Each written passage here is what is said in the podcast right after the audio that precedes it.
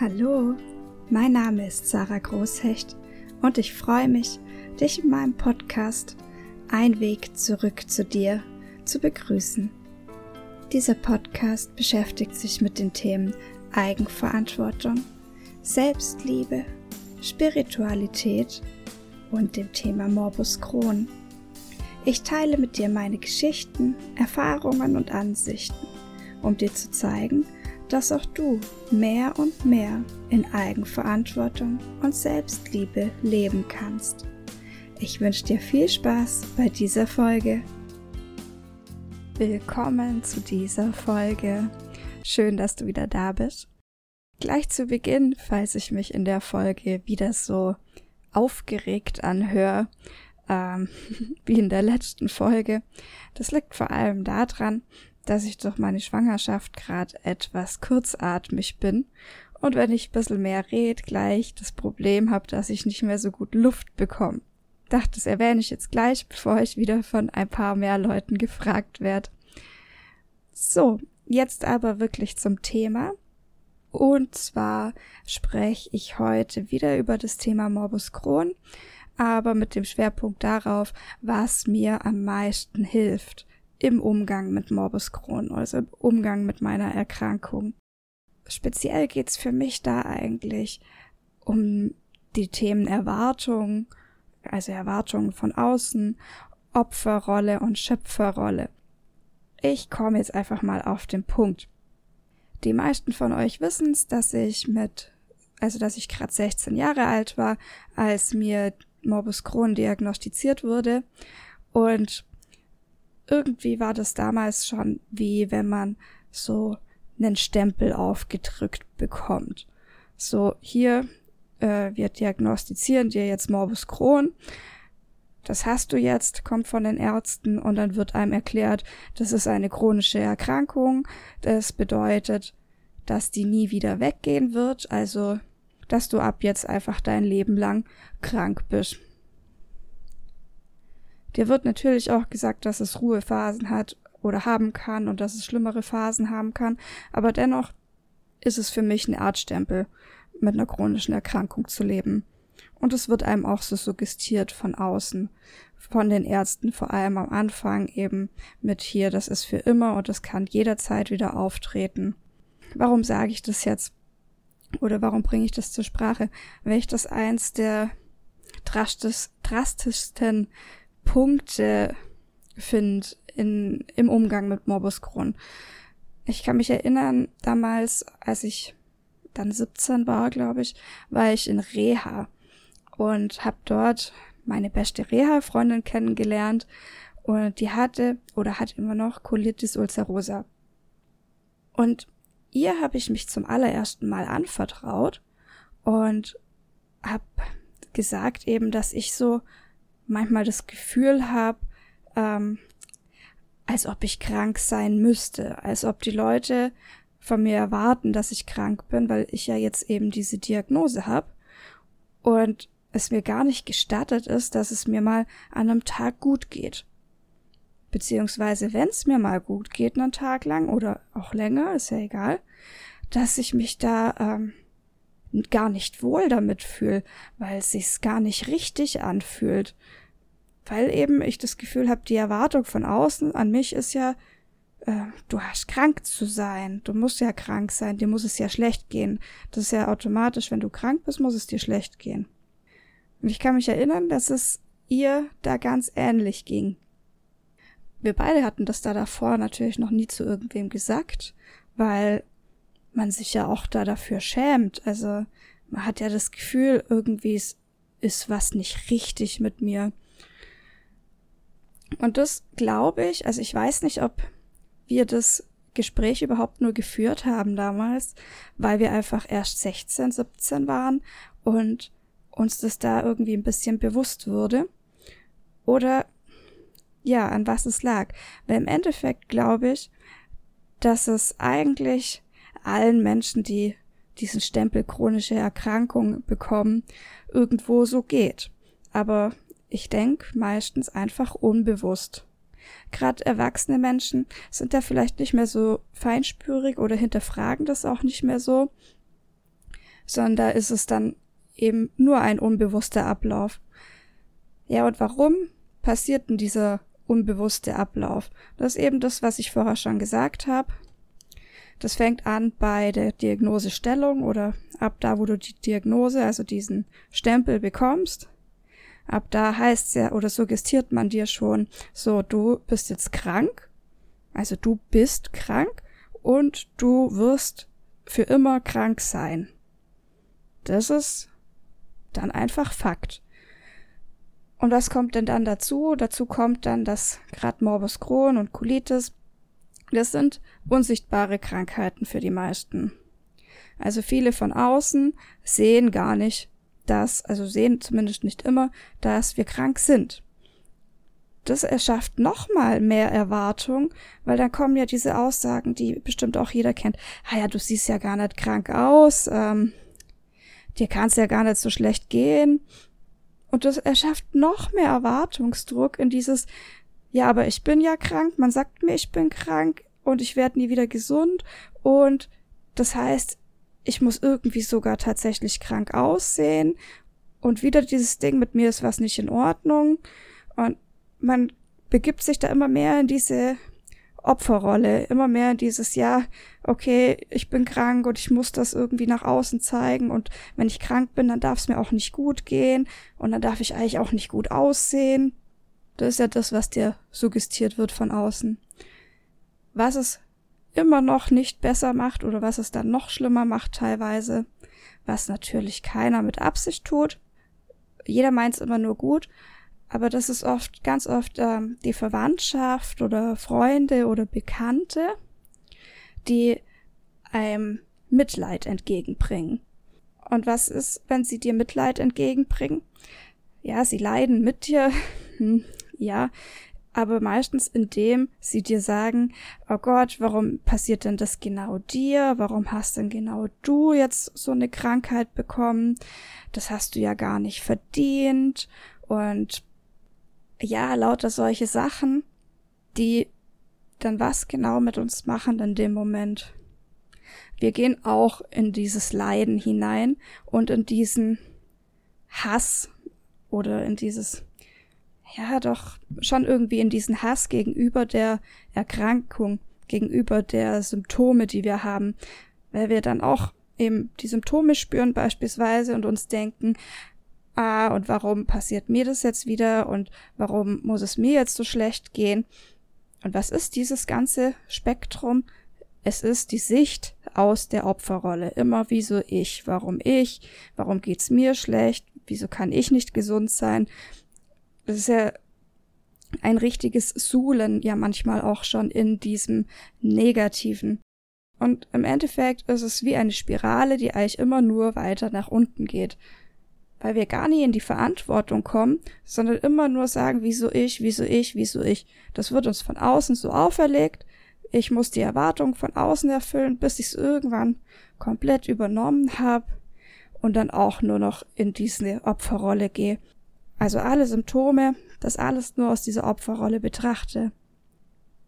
Ja, was ist es aber? Es ist vor allem das, dass es nichts besser macht mit dieser Ansicht. Egal wie gut oder egal wie schlecht es mir geht, diese Ansicht macht's im Endeffekt nicht besser. Für mich war damals dann ein riesiger Gamechanger, als ich am eigenen Leib den Zusammenhang von meiner Psyche und meinem Körper verstanden habe. Also ich war in einer Schubphase, aber der war gerade nicht mehr so akut, also nicht mehr so extrem. Und dann war ein Tag, an dem ging es mir psychisch extrem schlecht plötzlich. Und was ist passiert? Mein Körper ist sofort drauf angesprungen, also ein paar Minuten verzögert. Und hat meinen Schub so extrem schlimm gemacht, dass ich tatsächlich ins Krankenhaus musste direkt und wieder komplett durchgecheckt wurde und pipapo. Aber was ist eigentlich passiert? Zuerst war die Psyche da. Es ging mir psychisch nicht gut und mein Körper ist nachgezogen. Das habe ich glaube, in dem Moment damals nicht direkt verstanden, aber im Nachgang auf jeden Fall dann verstanden. Und das bedeutet ja eigentlich, dass ich meine Symptome ja auch als Wegweiser nutzen könnte. Weil es ist ja bei jedem so, jeder hat irgendwo im Körper sein schwächstes Glied. Was ist mein schwächstes Glied mit dieser Diagnose Morbus Crohn? Das ist einfach mein Darm. Bei anderen Leuten ist es beispielsweise ihr Kopf und sie haben Migräne. Wieder andere Leute haben irgendein anderes Körperteil, das ihr schwächstes Glied ist. Aber es gibt immer das schwächste Glied irgendwo in der Kette, beziehungsweise in deinem Körper. Und wenn wir anfangen, das zu verstehen und das für uns achtsamer nutzen, dann müssen wir ja gar nicht so in der Opferrolle sein. Sprich, sobald ich spüre, dass ich irgendein Symptom bekomme aus meinem schwächsten Glied heraus, also beispielsweise Bauchschmerzen jetzt hier, sich was anbahnt, dann muss ich ja nicht sofort sagen, oh Gott, warum jetzt ich schon wieder? Und warum passiert das jetzt mir schon wieder? Warum fängt jetzt, heute geht's mir nicht gut und jetzt fängt auch noch der Crohn an? Das ist ja so die typische Reaktion, die Opferrolle. Das muss ich ja dann gar nicht machen. Ich kann ja dann sagen, aha, okay, ich merke, da fängt's an, also mache ich mal kurz einen Cut. Also ich halte inne, und ich werde achtsam mir selber gegenüber. Somit gehe ich schon automatisch aus dieser Opferrolle raus, beziehungsweise gar nicht erst da rein. Weil ich werde aufmerksam und ich fange an, mich selber zu reflektieren. Und ich frage mich dann, wo bin ich zum Beispiel jetzt gerade überfordert? Was hat mich überfordert? Oder an welchen Punkten oder an welcher Situation habe ich jetzt nicht genug auf mich geachtet? Wo habe ich mich selber übergangen oder welche Emotionen habe ich, die ich einfach nicht ausleben will? Welcher Konflikt ist momentan einfach in mir, der sich jetzt gerade versucht auszudrücken? Scheinbar nehme ich ihn ja bewusst nicht wahr oder will ich ihn bewusst nicht wahrnehmen, das ist ja meistens das. Darum fängt mein Körper jetzt an zu reagieren, also muss ich den Punkt finden. Beziehungsweise kann ich den Punkt finden. Ich muss natürlich gar nichts. Und mit dieser Einstellung gehe ich komplett raus aus der Opferrolle und rein in die Schöpferrolle. Weil ich kann in dem Moment ja im allerhöchsten Fall sogar noch dankbar dafür sein, dass mein Körper für mich arbeitet, dass mein Körper mich gerade auf einen Konflikt aufmerksam macht, den ich gar nicht bemerkt hätte sonst. Der vielleicht wieder untergegangen wäre. Wenn ich mich in die Opferrolle begeben hätte, hätte ich den Konflikt vielleicht gar nie gelöst, gar nie gefunden, weil ich mich ja mit was ganz anderem, und zwar mit dem Opferdasein beschäftigt habe. Sobald ich so denke, höre ich auf, andauernd gegen mich und gegen meinen Körper zu arbeiten und sehe uns als Team. Wir sind ja auch ein Team. Ich und mein Körper, du und dein Körper. Ihr gehört ja zusammen. Das heißt, ihr könnt es auch zusammen spielen. Und euer Leben zusammen gestalten, indem ihr miteinander arbeitet, anstatt gegeneinander. Ja, das war mein größter Gamechanger in dem allen und das ist auch das, was mir bis heute am allermeisten hilft, mit der Diagnose Morbus Crohn umzugehen. Wenn du selber Morbus Crohn hast und du jetzt findest, dass meine Ansicht und mein Umgang, wie ich das alles sehe, gut sind oder dir einfach entsprechen oder du interessant findest und du vielleicht selber auch total gern mal mehr so denken würdest oder lernen möchtest, dich so zu reflektieren, dann ist mein baldiger Online-Kurs bestimmt genau das Richtige für dich. Der befindet sich momentan noch im Aufbau, das wird auch noch eine Weile gehen, da das bestimmt vor der Geburt meines Sohns im Juni nichts wird. Aber er ist in Arbeit. Das ist ein Workshop extra für andere Menschen mit Morbus Crohn, die eben mehr so denken möchten oder mehr den Ansatz verfolgen möchten wie ich, wie du auch jetzt aus meinen Podcast-Folgen schon meine Ansichten einfach mitnehmen konntest. Falls es dich interessiert und du mehr Infos darüber haben möchtest, sobald es mehr Infos darüber gibt und einfach dranbleiben möchtest, dann kannst du mir super gern ganz unverbindlich eine E-Mail schicken mit dem Wort Interesse. Und wenn du spezielle Fragen oder Anregungen hast, darfst du die natürlich auch gern mitschreiben.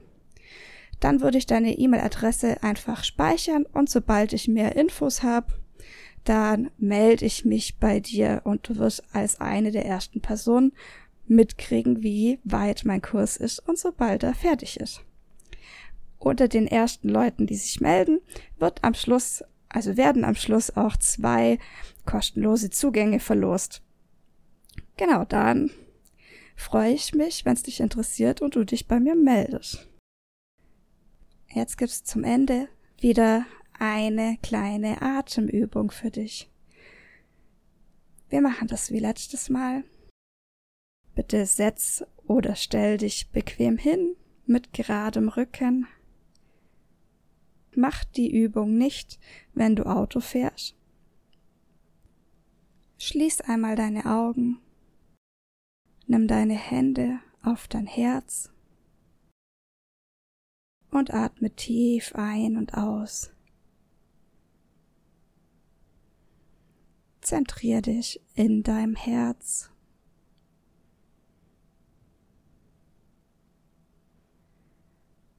Und nun, wenn du tief einatmest, denkst du die Worte: Ich bin achtsam.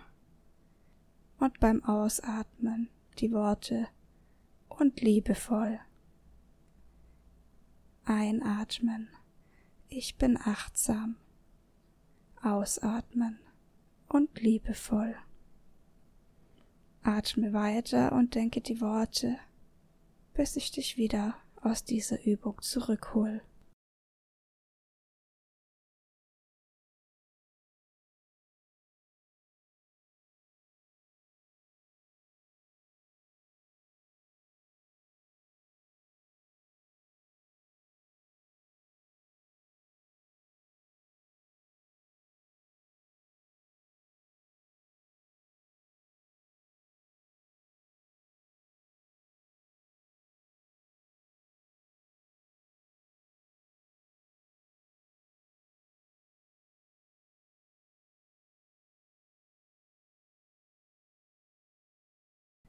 Sehr gut.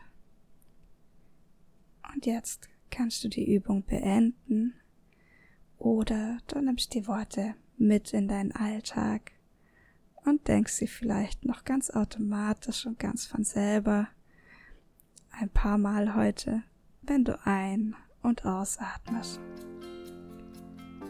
Vielen Dank, dass du da warst. Vielen Dank, dass du mir zugehört hast.